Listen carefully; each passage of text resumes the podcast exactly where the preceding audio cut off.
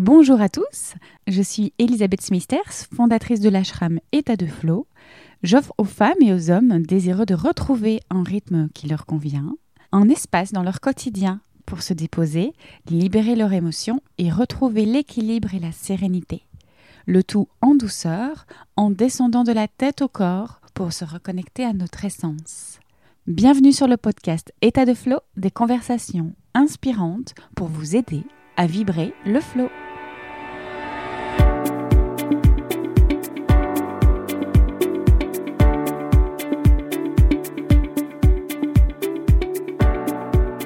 J'ai l'impression d'être là pour retransmettre quelque chose. Mm, oui, c'est ce que tu me partageais, mais je pense que c'est un petit peu ce qu'on fait tous en y mettant euh, notre interprétation. Euh, on est là, on vient voir des différentes visions, on vient les mettre ensemble pour créer quelque chose de nouveau. C'est ça et les transmettre après. On est chacun des couleurs de l'arc-en-ciel pour retrouver la lumière globale. Oui, en fonction de notre propre chemin aussi. C'est ça, ouais.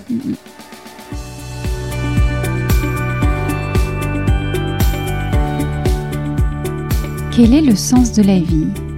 Vu toutes les épreuves que l'on traverse, que ce soit individuellement ou dans notre environnement proche, ou alors quand on regarde, quand on observe ce qui se passe dans le monde, on peut se demander à quoi ça sert de vivre À quoi ça sert toutes ces épreuves? Ce sont des questions qu'on s'est tous posées à un moment ou un autre, face à l'épreuve ou à la souffrance sur notre chemin de vie, ou quand on ressent tout sauf l'état de flot. La plupart du temps, on en ressort surtout avec des nœuds au cerveau. Et pour les plus sensibles d'entre nous, cela peut être une épreuve particulièrement difficile. Depuis que j'ai découvert l'enseignement partagé par mon invité de jour, la vision que je porte sur ma vie a été complètement modifiée. J'ai trouvé une grande paix, une source de paix intérieure et une joie finalement à mettre en pratique ce qu'elle appelle l'enquête de l'ombre. Aussi, je vous propose aujourd'hui un épisode transcendant, préparez-vous, un épisode qui fait bouger les lignes en donnant enfin du sens à nos épreuves dans notre vie. Une conversation à écouter pour soi d'abord, et ensuite à faire écouter à tous autour de vous pour apporter la connaissance et permettre à chacun de transformer ce qui le plombe en véritable trésor de vie. Je ne vous en dis pas plus et je vous laisse avec mon invité du jour, Charlotte de Selgui. Bonne écoute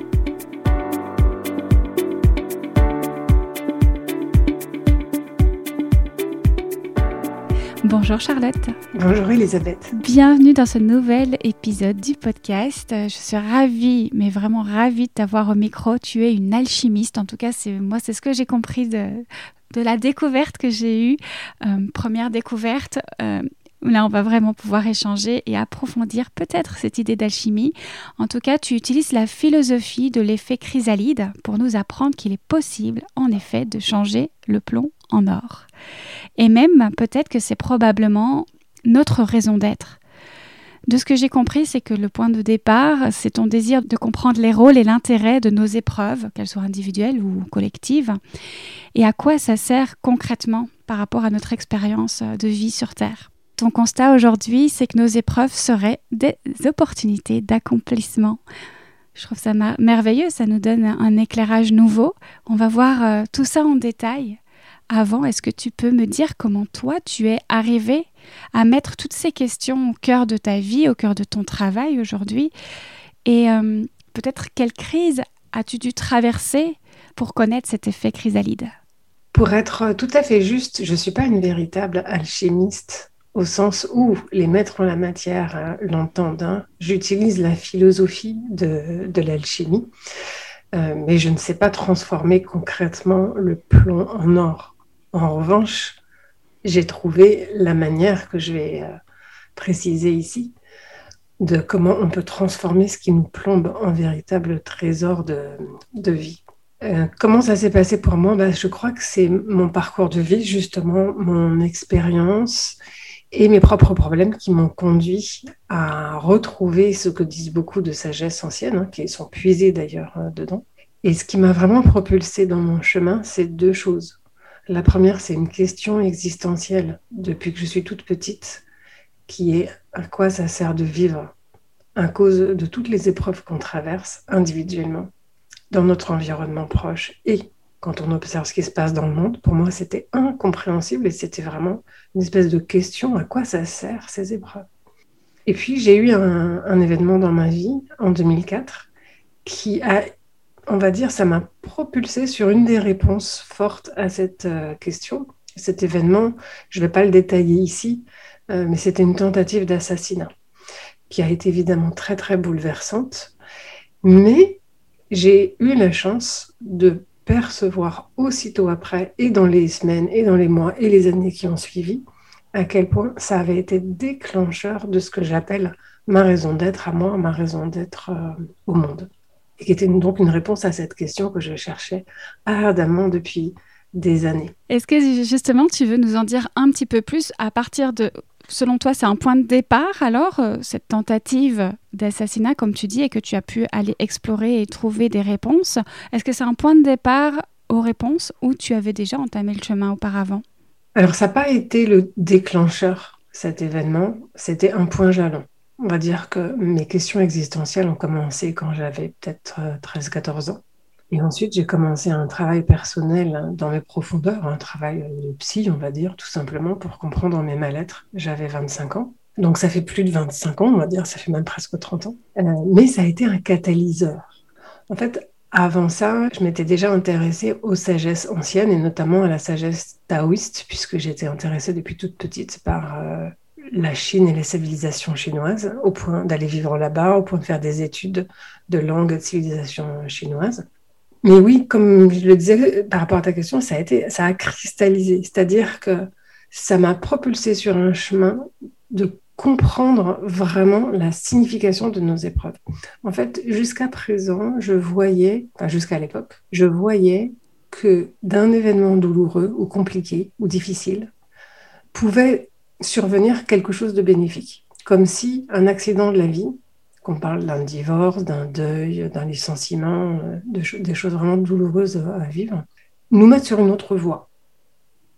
C'est un peu ce que dit euh, Carl Gustav Jung, hein. les crises, les bouleversements, la maladie nous invitent à prendre une tangente quelque part, qui n'est pas forcément choisie, mais qui s'avère bénéfique pour nous.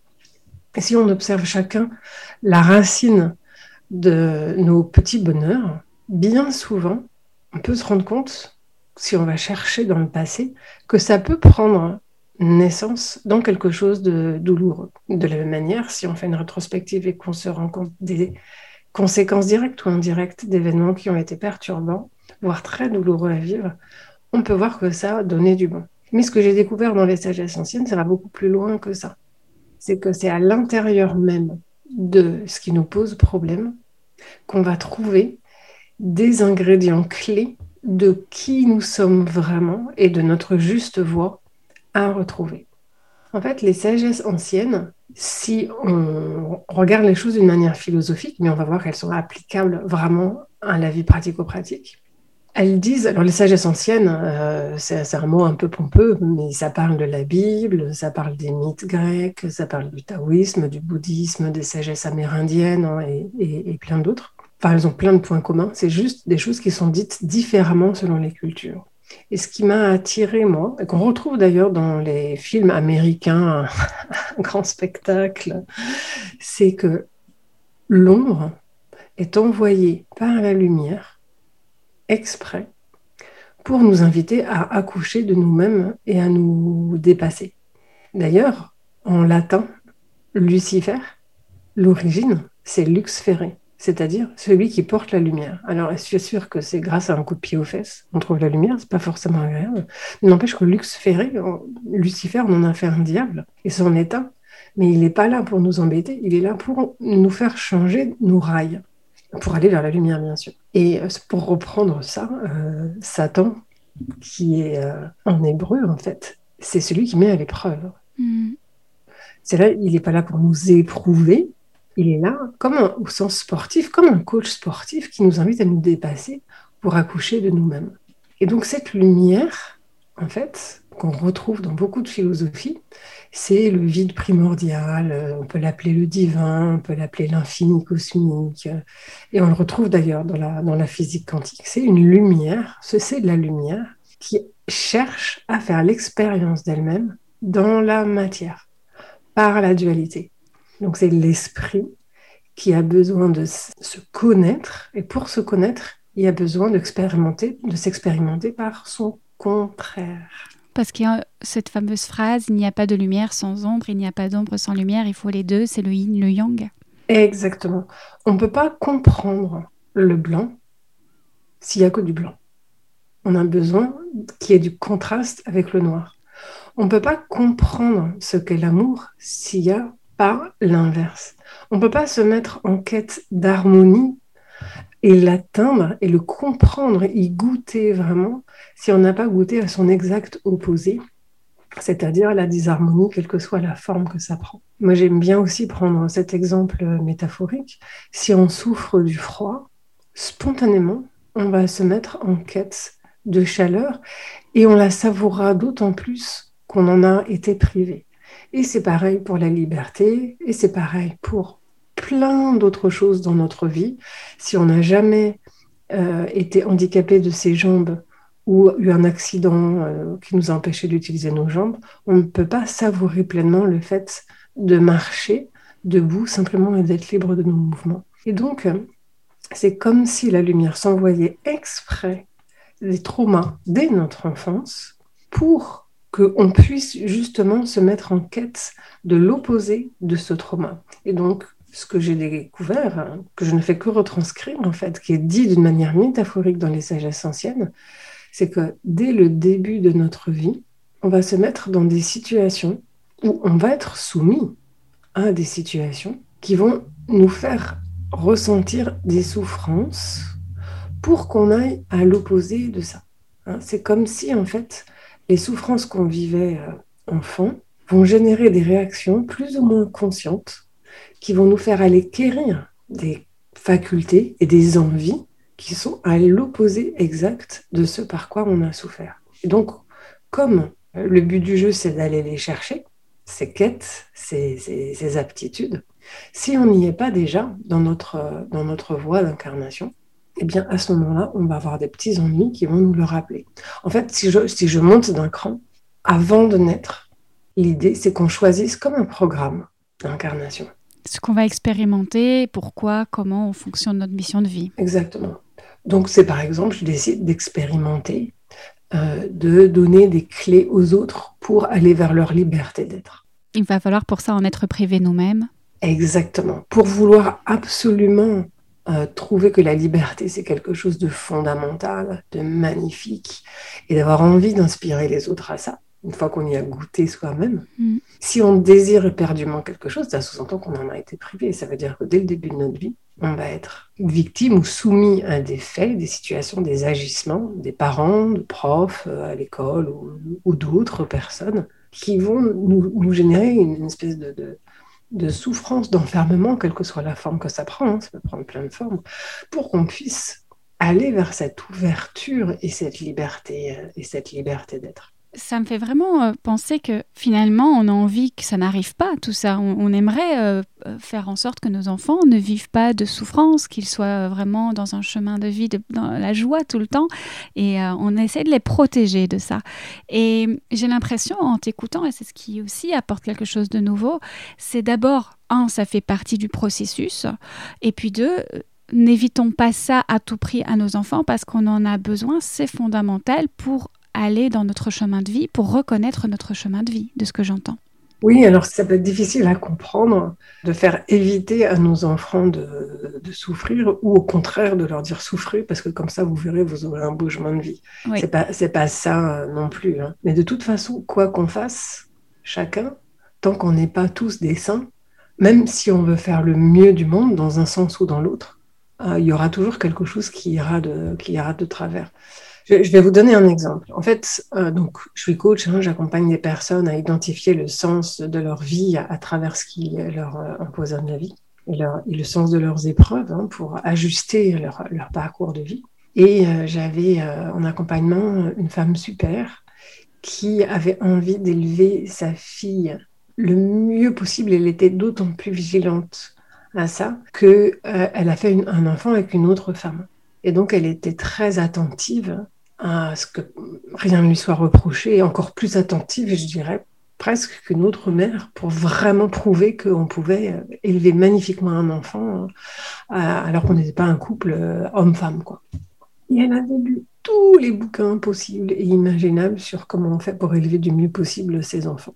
Et je lui ai dit de façon un peu humoristique que si elle était une mère absolument parfaite, qu'elle faisait tout bien pour sa fille, à ce moment-là pourrait se créer pour sa fille un sentiment d'infériorité, parce que quand on a une mère parfaite, ben, on pense qu'on ne pourra pas réussir à être à la hauteur, et donc euh, pourra se créer une sorte de sentiment d'infériorité. Quoi qu'on fasse, de toute façon, qu'on fasse le mieux possible ou qu'on fasse le, pire, sans le savoir ou en le voulant, les enfants, ils vivent, ils vivront ce qu'ils ont, ce qu'ils ont à vivre. Hmm. Donc le but du jeu, c'est de faire le, le, mieux possible en conscience quand on est maman. Et moi, j'ai aucun conseil à donner en la matière parce que j'ai pas eu cette chance. La vie m'a privée d'être mère. Euh, donc, je ne peux pas donner des conseils en, la matière, euh, même si j'ai vécu la chose en tant qu'enfant. Donc, j'ai eu, comme chacun, des souffrances en lien avec mes, mes parents qui ont fait du mieux possible de leur côté. C'est intéressant parce que là, tu viens de partager euh, toi-même, finalement, peut-être, on ne sait pas, mais peut-être une souffrance. En tout cas, pour certaines personnes, ça pourrait être une, une souffrance. La manière dont tu l'as porté ici la vie t'a privé de quelque chose, ça veut dire peut-être que tu en avais envie, euh, sans rentrer dans les détails évidemment, mais dans cette idée que on se poserait alors cette question, mais pourquoi? Quel est le sens derrière ça? Si je, si la vie me prive de ce que j'ai envie, est-ce que ça veut dire qu'elle m'offre un autre chemin? Cette fameuse phrase qui dit s'il n'y a pas ça pour toi, il y a autre chose de mieux pour toi. Mmh. C'est ça. En fait, je pense que toute femme a un besoin viscéral de procréer. C'est dans nos gènes. Quelquefois, c'est dans la tête, mais bien souvent, c'est physiologique, même si ça vient du cœur, du corps, enfin, c'est normal. Donc, je crois que c'est une frustration. C'est pas un drame pour moi, mais ça a été évidemment une frustration de ne pas pouvoir euh, donner vie à des enfants. Mais euh, ça m'a donné une force d'autant plus forte de créer. Comme dit euh, mon, mon, oncle, une femme jusqu'en gros à 40, 45 ans, elle procrée. Et après, elle crée vraiment. L'enfantement est déjà une création, donc on s'occupe d'abord de celle-là et après. Exactement, exactement. Et moi, j'avais cette envie viscérale de créer, d'autant plus forte que j'ai pas pu procréer. Et je pense que ça, cette énergie-là, elle a été mhm. canalisée pour m'aider à créer cette euh, approche. Alors je dis créer, en fait je ne l'ai pas inventé, mais disons que je l'ai mis au monde quand même d'une certaine manière en m'appuyant et en retranscrivant ces, ces sagesses anciennes. Donc oui, je pense que tout a du sens. Je ne sais pas si tout est prédestiné, mais si on se crée un programme d'incarnation, ben on se donne les outils euh, pour, quitte à ce que certains fassent un peu mal. Hmm. Et celui-ci ne m'a pas fait vraiment mal, mais il m'a encore une fois invité à vraiment avoir cette énergie pour créer quelque chose pour, pour le monde et pour les personnes que j'aime et que j'accompagne. Il y a quand même euh, parfois, ça demande une certaine sagesse d'accueillir, d'accepter les frustrations, les blocages dans notre chemin, les obstacles qui nous font dévier. Ça demande une certaine, on parle beaucoup de résilience en ce moment. Il y a cette idée, en tout cas, moi j'aime beaucoup par rapport au yin yoga, parce que j'enseigne le yin yoga. C'est cette idée de, s'ouvrir, accueillir, observer et puis alors naviguer euh, voilà, avec plus de flow et d'état de flow possible en accueillant. Il faut une certaine sagesse pour ça. C'est un chemin. C'est évidemment logique quand il y a quelque chose qui ne nous convient pas, que le premier réflexe, il soit de le repousser ou de le fuir ou de le contourner, voire de le, de le combattre c'est un, un, réflexe, je trouve, complètement logique. Hein. Et euh, en fait, l'idée, c'est effectivement de l'accueillir comme étant là. De toute façon, si on n'y peut rien, à quoi ça va servir hein? D'y résister, de s'y opposer, de le maudire, de se lamenter, parce que de toute façon, ça ne changera rien. Et donc, si on comprend que les épreuves de la vie, ce qui ne nous convient pas, que ce soit global, hein, comme la situation sanitaire actuelle, ou que ce soit comme l'attitude de quelqu'un qui nous fait pleurer ou qui nous révolte, si on l'accueille, ça sera plus fluide. Hein, le flou sera plus là. J'aime bien prendre la symbolique des arts martiaux et de la boxe. En Occident, quand il y a quelque chose qui ne nous convient pas, on boxe, hein, on combat. Et du coup, ça crée des résistances, ça crée des bobos et ça crée une présence d'autant plus forte qu'on s'y oppose. Dans les arts martiaux, quand il y a un adversaire ou une adversité, on l'accueille. Vous voyez ce mouvement-là où on, accompagne le mouvement et on en fait une force, en fait. J'aime bien aussi prendre cette image d'un homme qui, est devenu important dans le, dans le royaume chinois, qui s'appelle Yu le Grand, à l'époque, la Chine avait beaucoup de difficultés à maîtriser les rivières. Il y avait beaucoup d'inondations. Alors, c'était problématique pour les cultures, c'était problématique évidemment pour les paysans et pour, euh, la survie de la, de la population. Et les gens faisaient des digues et des digues et des digues pour euh, endiguer justement le flot de la rivière. Et puis, il y a un petit malin qui s'est dit, mais en fait, c'est idiot de résister, parce qu'on ne peut pas résister à la force de l'eau, et ça déborde encore plus de tous les côtés, et plus on retient en fait l'eau, plus après l'inondation, elle devient plus féroce, avec beaucoup plus de, de force de l'eau et tout ça. Et donc, il a eu l'idée intelligente de creuser le lit des rivières. C'est-à-dire qu'il a accompagné le mouvement pour l'emmener jusqu'à la mer. Et c'est bien ça l'idée, si on résiste à quelque chose, ça lui donne d'autant plus d'autant plus de présence. Et surtout, on peut voir aussi que ce qui nous irrite chez l'autre est une opportunité de voir ce qui ne va pas chez nous. Parce que comme la tradition Oponopono le dit, je ne sais pas si vous connaissez Oponopono, mais c'est cette tradition de Hawaï qui considère que le monde est le reflet de soi. Oui, c'est l'histoire du miroir. Exactement. Et ça, c'est montré scientifiquement par la physique quantique. Alors, je ne vais pas parler de physique quantique ici, ça serait un peu ardu, mais en gros, comme nous sommes énergie, tout est énergie, et que l'énergie a pour propriété d'attirer à soi l'équivalent d'une fréquence équivalente, on fonctionne un peu comme une antenne radio, en fait. Hein. Si à l'intérieur de moi, je vibre quelque chose de l'ordre de la colère, eh ben, je vais attirer à moi, ou bien je vais voir la vie sous la forme d'agression, de colère, etc.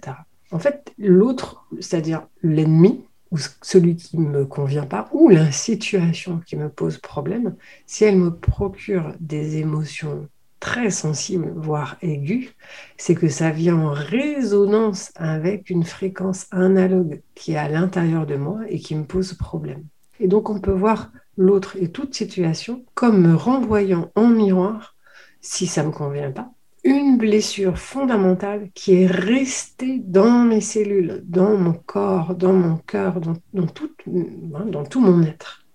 Et c'est pas pour m'embêter, c'est bien pour m'inviter à aller regarder cette blessure-là. Comme le dit la tradition Oponopono, s'il il arrive une difficulté dans le village ou dans le clan, c'est pour me permettre d'identifier une souffrance analogue de façon métaphorique à l'intérieur de moi pour grandir en conscience. quand on comprend que tout ce qui est à l'extérieur de moi n'est que le reflet de moi-même, le macrocosme est le reflet de, son propre microcosme, à ce moment-là, on ne voit plus l'autre comme un, grand méchant, mais comme un allié qui est là pour me montrer qu'il y a quelque chose qui souffre à l'intérieur de moi et qui est confiné, masqué et qui demande à se découvrir, à se mettre en, lumière. Et la situation actuelle, elle dit bien ça. Elle dit qu'on a aussi un pouvoir de l'ombre qui est confiné à l'intérieur de nous-mêmes et qu'il est très bon de faire la lumière dessus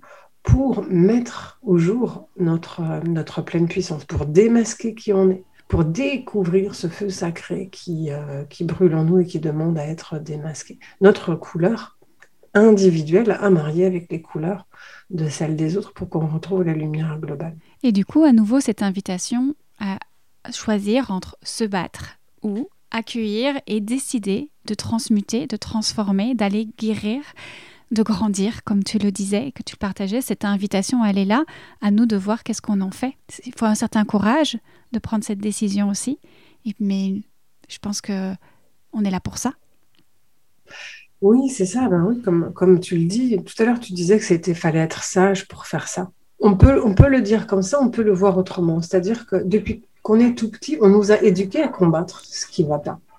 Mais on peut très bien donner une autre euh, éducation aux enfants dès leur plus jeune âge. En fait, c'est juste une compréhension de comment fonctionne la vie et comment fonctionne le monde.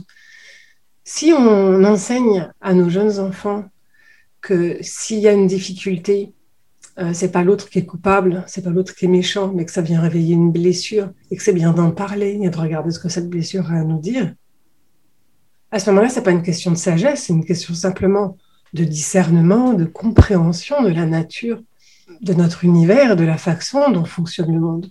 Ces sagesses, pour l'instant, elles sont cachées. C'est pas qu'elles sont secrètes, c'est que pour l'instant, elles sont pas explicites. C'est pas ça qu'on nous apprend à l'école. Le jour où on nous apprend les vraies règles du jeu, de l'univers, à ce moment-là, les choses pourront changer. C'est pas forcément une question de sagesse, c'est une question de connaissance, tout simplement, et d'expérience. Je pense qu'on pourra attendre ça dans quelques dizaines d'années, mais aujourd'hui, avant de ça, il va falloir que les, enseignants, euh, que les parents euh, puissent enseigner ça à leurs enfants. Donc il va falloir commencer quelque part. Bien sûr, toi, moi et d'autres, bien sûr, dans tout ce monde, on participe à ça. Mais ces personnes-là, les, premières, là, je vois les personnes qui viennent à mes cours de, yoga dans l'ashram, à, tout, à toutes ces informations qu'on peut partager, certainement pareil pour toi, de ton côté, tous ceux qui viennent à toi, sont des personnes qui cherchent, qui sont en quête et qui, elles, ont besoin de courage. J'ai souvent des personnes qui m'écrivent par mail ou euh, voilà, qui m'écrivent un petit mot en me disant J'ai changé ma vie, j'ai pris mon courage à deux mains. Il y a quand même cette idée-là qu'aujourd'hui, on est adulte ou on est jeune adulte, ou parfois beaucoup plus Parfois, il y a même des grands-parents mm. qui s'y mettent à un moment donné, qui ont une révélation. Là, je pense qu'il y a un certain courage d'aller justement contre l'éducation qu'on a eue, l'apprentissage qu'on a eu. Effectivement. Là où on peut parler effectivement de courage, c'est d'aller à contre-courant de ce qu'on nous a appris. C'est justement ce qu'on a à faire, en fait, de nous dépouiller de ce qui ne nous convient pas et d'aller à l'encontre des dogmes, des idées reçues, et, des cultures. Et en ce sens, oui, il y a besoin souvent de courage pour oser dire non à ce qui ne nous convient pas. Euh, c'est d'autant plus courageux à faire qu'on a plus ou moins tous en nous la croyance subliminale, inconsciente, que pour être aimé de papa et maman, puis des autres, il faut répondre à leurs attentes. Sinon, on a cette croyance subliminale qu'on ne sera pas aimé, et qu'on sera rejeté.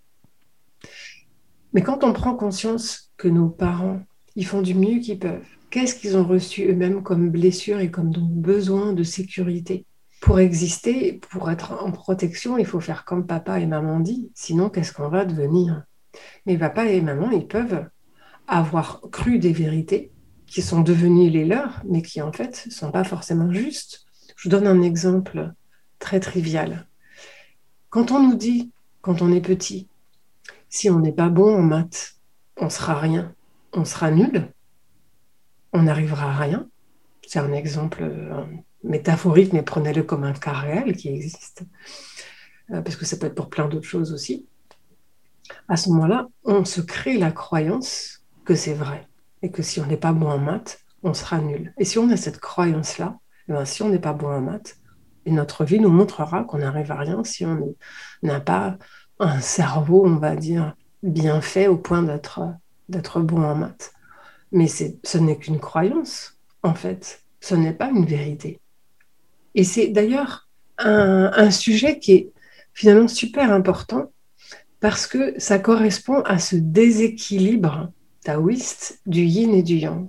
Le yang, en gros, c'est tout ce qui est lumière, concret, matériel, tout ce qui se voit, tout ce qui est rapide, c'est tout ce qui est euh, financier. Euh, c'est un peu impropre parce qu'en fait, le yin et le yang sont, sont, des lois de relativité. Donc, ce qui est rapide est yang par rapport à ce qui est lent, qui est yin. Hein. C'est la loi de relativité d'Einstein, quelque part. Ce qui est haut est yang par rapport à ce qui est en bas, qui est yin. Donc, la tête, par exemple, elle est yang par rapport aux pieds, mais elle est yin par rapport aux nuages ou par rapport, euh, par rapport au ciel. Mais prenons quand même cet exemple-là d'un yang, d'un masculin, en fait, symbole du soleil, du père, de l'autorité, des règles, des lois, de la raison, du mental. Dans notre civilisation, on va dire occidentale, parce que ce n'est pas vrai pour toutes les civilisations humaines, hein, c'est ça qui a la suprématie. C'est cette valeur-là, pour faire court, la valeur dollar aussi, hein, qui brille hein, dans les signes extérieurs de richesse, etc. C'est ça qui a la valeur fondamentale. Et on ne peut pas dire que cette valeur, elle soit nulle. Toutes les valeurs yang, elles sont absolument magnifiques. Les valeurs masculines, elles sont superbes.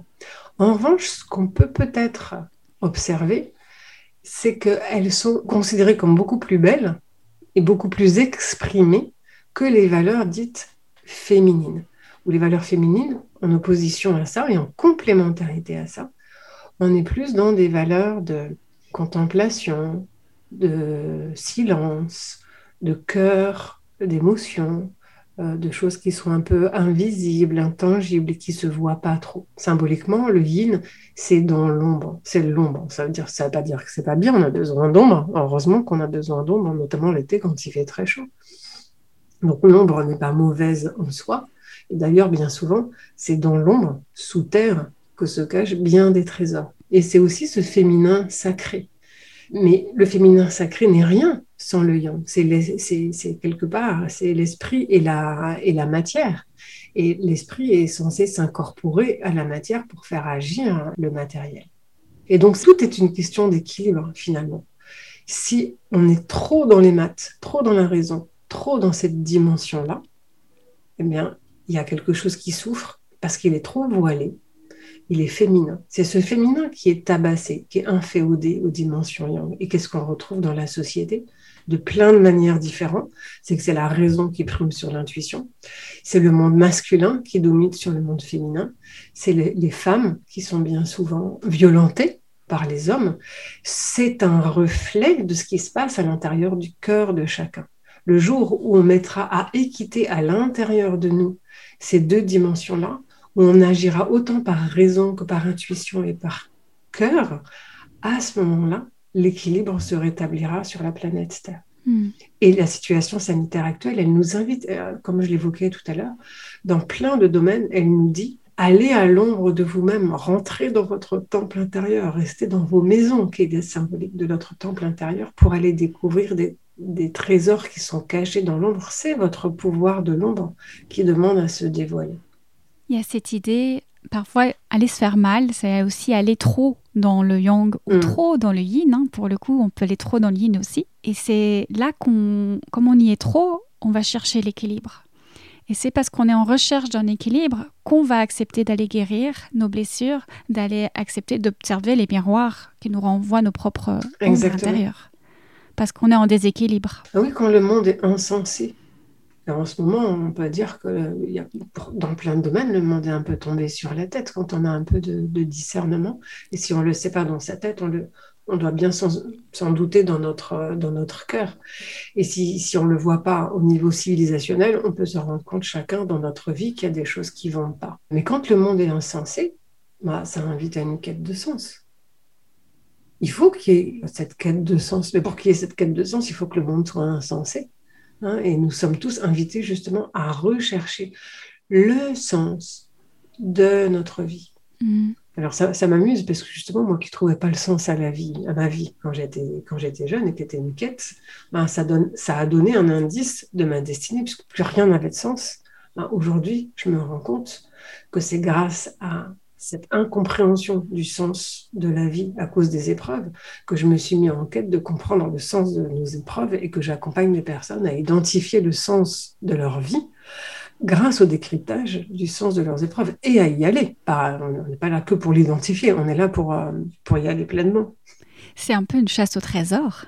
C'est complètement une chasse au trésor, sauf que c'est pas à l'extérieur de nous qu'il faut chercher, c'est à l'intérieur. Notre Graal, c'est à l'intérieur de nous. Notre trésor, il est caché dans notre ombre, dans notre terre Le trésor, il est sous terre, hein. il n'est pas comme ça, euh, comme les fruits dans les arbres. Il va se chercher à l'intérieur. Mm. La quête de lumière passe par l'enquête de l'ombre.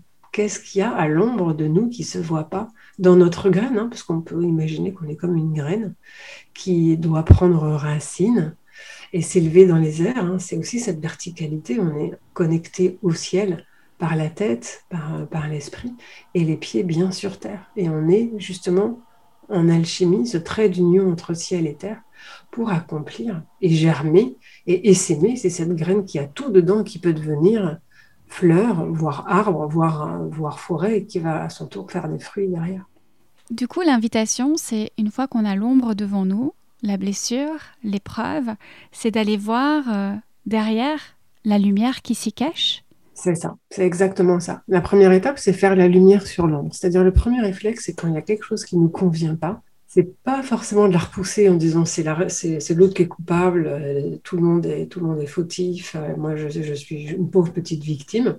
C'est se dire tiens, si ça m'arrive et que ça me fait mal, c'est qu'il y a quelque chose en souffrance à l'intérieur de moi qui demande à s'exprimer. Bien souvent, c'est des blessures d'enfance qui sont là. Et donc, l'idée, si je rentre un peu plus dans l'approche, la, dans, la, dans la méthode, c'est si je vois quelque chose qui me convient pas, qui me fait souffrir, c'est de dire tiens, je dois avoir quelque chose en souffrance qui est analogue à l'intérieur de moi. Juste ça, déjà, d'accueillir que possiblement en soi, il y a quelque chose qui est en souffrance et qui se reflète à l'extérieur. Déjà, si on fait ça, c'est déjà un pas énorme. Bien sûr, 50% du chemin. Exactement. C'est ce que j'appelle faire la lumière sur l'ombre. On peut aller un cran plus loin en se disant en quoi ça résonne avec une blessure d'enfance qui serait en moi et qui ne serait pas exprimée et qui ne serait pas transmuté dans sa version lumineuse. Donc j'appelle ça une blessure archétypale. Bien souvent, il y a besoin de se faire aider, mais on peut commencer à faire le chemin tout seul. Parce qu'on a souvent besoin d'un miroir, parce que tout seul, on a des angles morts et on a du mal à tout voir. Donc, on peut identifier cette blessure archétypale. Et cette blessure archétypale, vous vous souvenez, elle est là pour être transmutée dans son inverse. Hein. Si j'ai une blessure d'abandon, par exemple, ou de, ou de rejet, c'est quoi pour moi l'opposé exact de l'abandon? Ça ne va pas être la même chose pour chacun. On ne va pas tous réagir de la même manière à une blessure.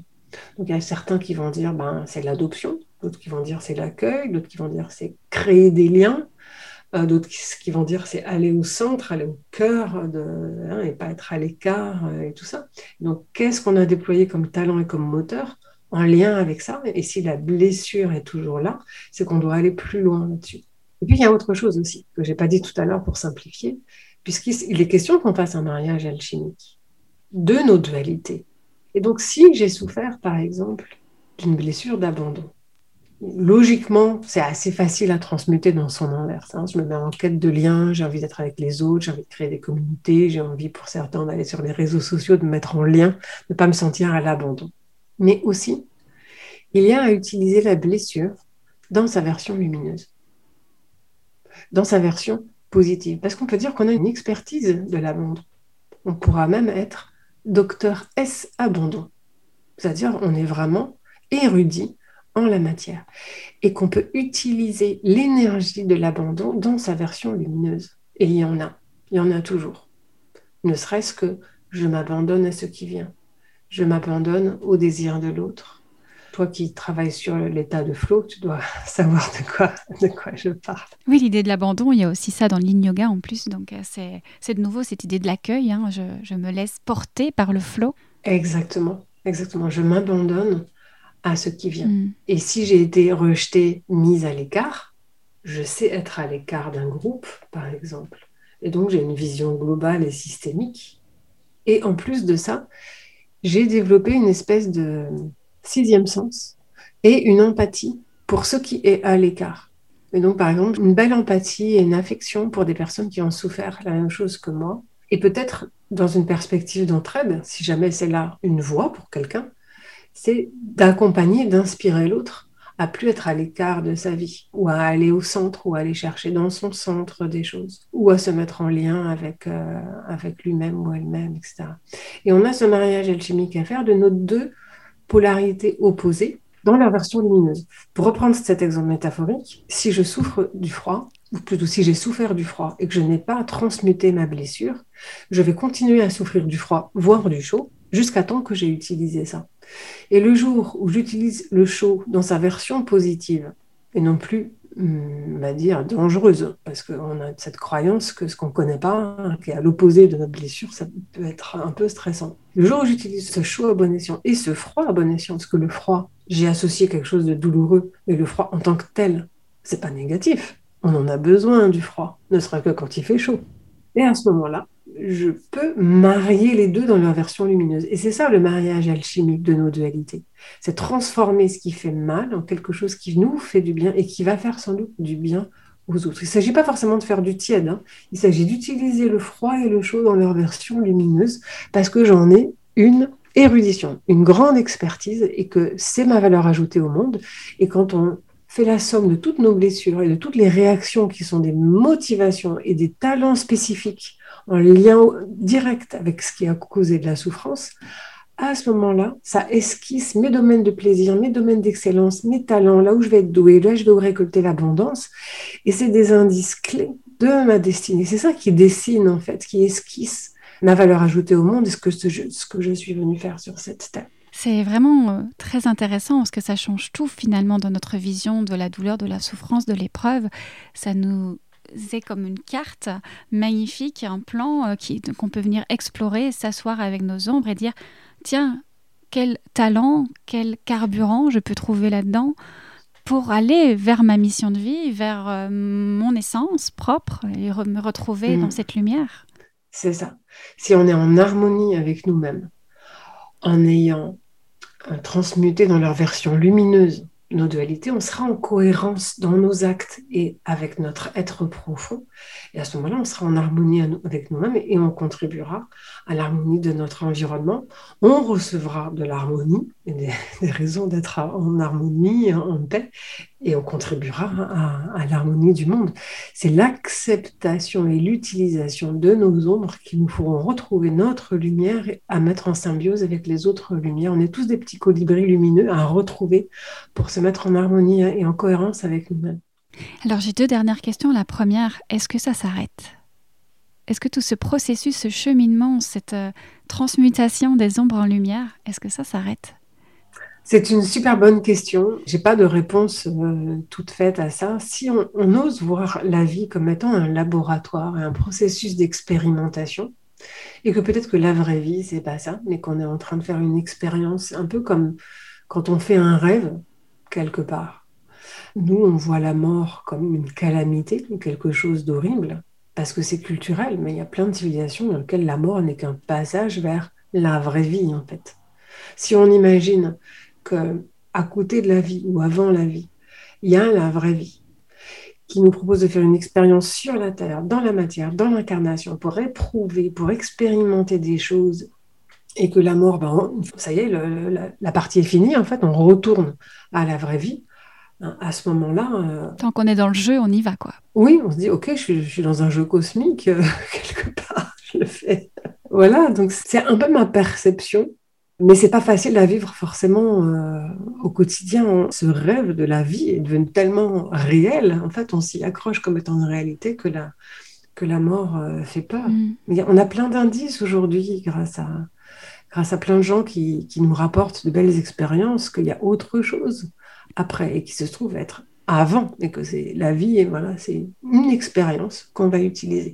Et quand on pense comme ça, bah, pour répondre à ta question, en fait, la lumière, où il n'y a absolument aucune ombre, ben, c'est là où on retourne après. C'est le propre de la vie, c'est le déséquilibre, justement pour faire cette expérience. Donc, tant qu'il y aura nécessité de faire ces apprentissages, il y aura des expériences sur la Terre ou peut-être même sur, sur d'autres planètes, qui sait.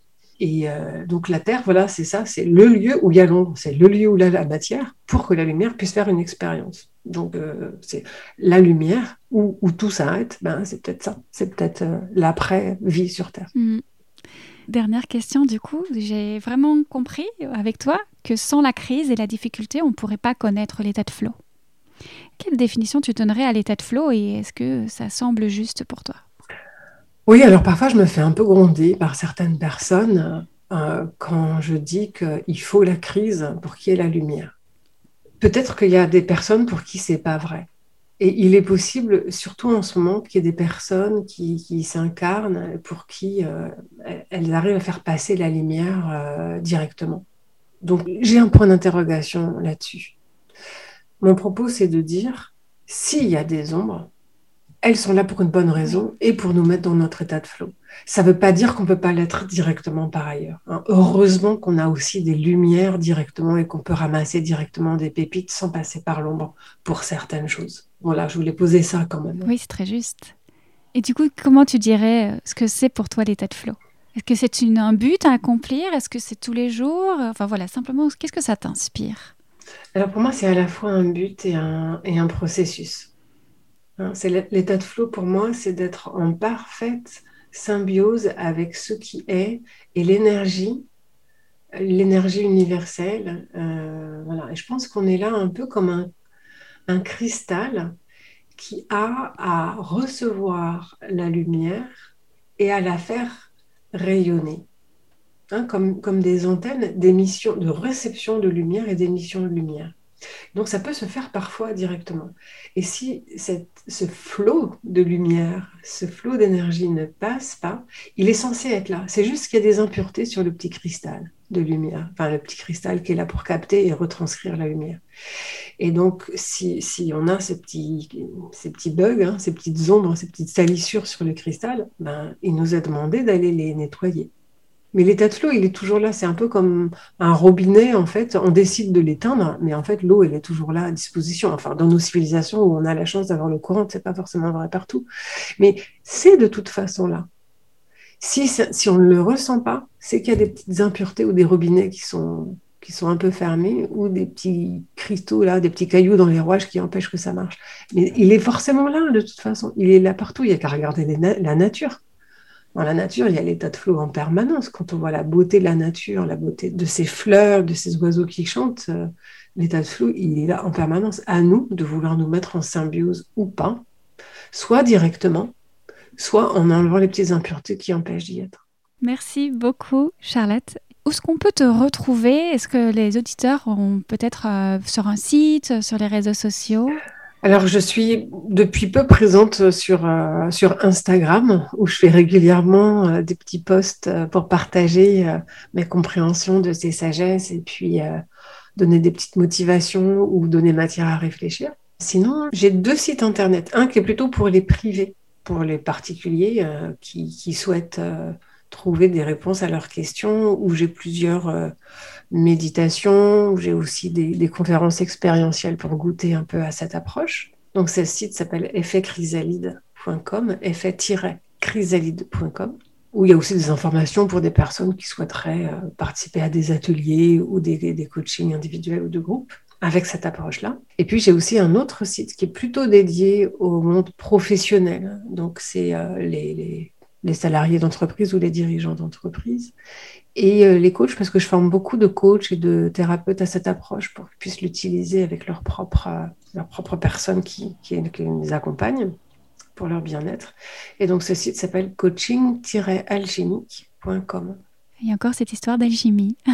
Mais oui, parce que c'est à la fois la chrysalide, hein, c'est la métamorphose de la, de la chenille vers le papillon, vers son envol et la couleur de ses ailes.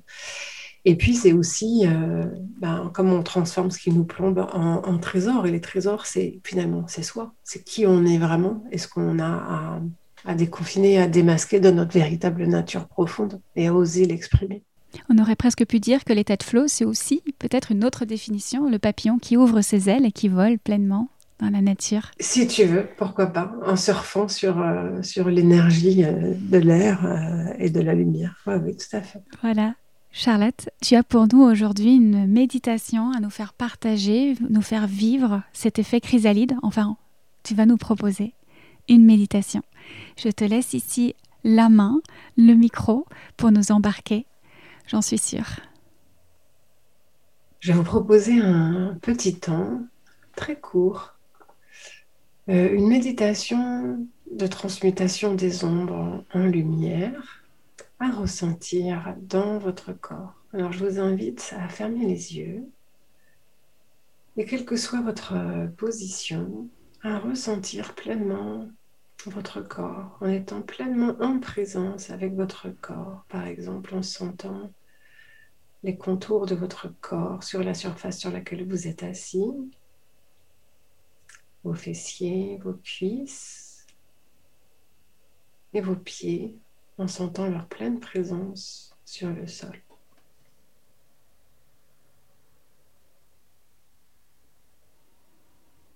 Et je vous invite aussi à prendre trois respirations amples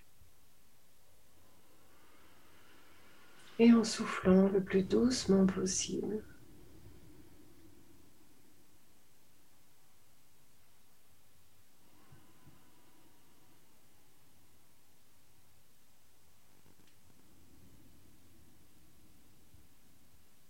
Et tout en reprenant une respiration plus normale, je vais vous inviter à mettre votre attention dans vos pieds. en sentant à nouveau pleinement l'interaction de vos pieds avec le sol, comme si vous ne faisiez plus qu'un avec le sol. Un peu comme si vous étiez un arbre avec des racines, en vous sentant parfaitement intégré à ce sol. Imaginez que ce sol, c'est la surface de la terre, la terre-mère, et qu'avec vos racines, vous puisez une magnifique énergie lumineuse, comme une sève qui viendrait nourrir la plante de vos pieds et qui remonterait le long de vos mollets, de vos cuisses, pour nourrir et purifier, régénérer vos jambes, votre bassin, vos poumons, tout le haut de votre corps, vos épaules, vos bras, vos mains jusqu'au bout des doigts et votre tête. En ressentant que vous vous remplissez de cette magnifique énergie qui vient de la terre, tout votre être, depuis vos orteils jusqu'au sommet de votre crâne, rempli de cette belle énergie purifiante et régénérante, douce et pétillante tout en respirant tranquillement. Je vous invite aussi à ressentir au niveau de votre tête, comme si elle devenait une coupe qui captait une énergie venue du ciel, du soleil, du cosmos. Une autre énergie lumineuse qui descend en vous par votre tête, dans votre cou et qui rayonne dans vos épaules, dans vos bras, vos coudes, vos mains jusqu'au bout des doigts. Et qui continue son flot, son rayonnement dans le thorax, dans le ventre, dans tout le bassin, dans les fessiers, dans les jambes et les pieds jusqu'au bout des orteils.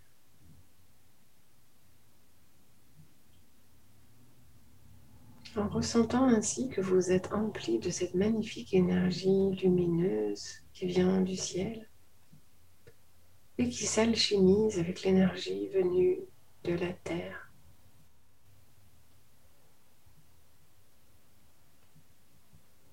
En ressentant que vous êtes cet intermédiaire entre le ciel et la terre, un magnifique trait d'union entre deux énergies qui s'alchimise en vous, qui vous nourrissent,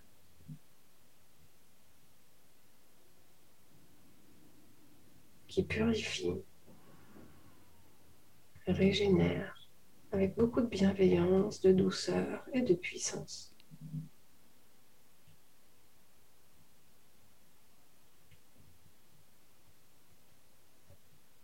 Je vais vous inviter aussi à scanner votre corps pour ressentir une zone qui serait peut-être un peu douloureuse, un peu sensible, une petite gêne ou un picotement, et de centrer votre attention sur cette zone. En accueillant peut-être qu'il s'agit d'un message de votre corps, d'une petite souffrance qui s'est imprimée dans votre corps, une petite souffrance ou une grosse souffrance émotionnelle. Et de respirer pleinement dans cette zone. Je vais vous proposer à l'inspiration de ressentir que vous aspirez cette petite ombre, que vous l'aspirez pleinement en ressentant cette inspiration. Et à l'expiration, que vous expulsez à l'extérieur de votre corps cette petite ombre qui redevient lumière.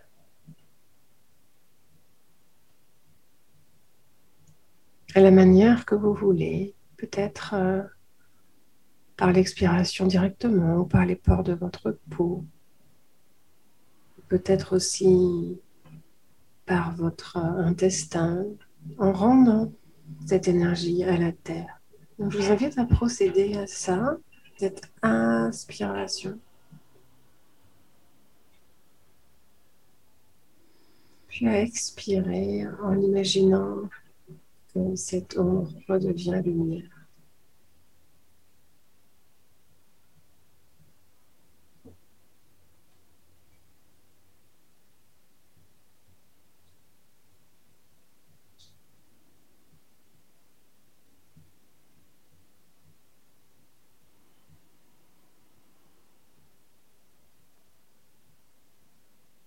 Reprendre une respiration plus normale et en observant ce qui se passe dans cette petite zone qui était peut-être euh, tendue, d'observer ce qui se passe maintenant.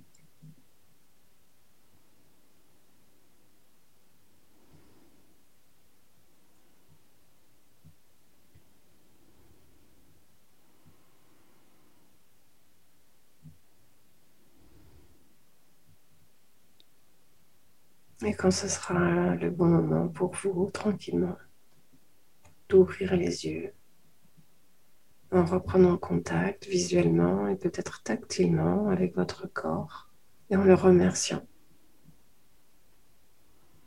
pour l'expérience qu'il est venu faire pour vous dans la matière, comme de la lumière densifiée en matière venue faire une expérience par la dualité.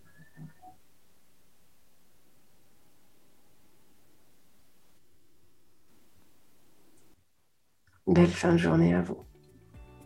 Merci beaucoup Charlotte et je te dis à très bientôt avec grand plaisir. Merci à toi Elisabeth. À bientôt.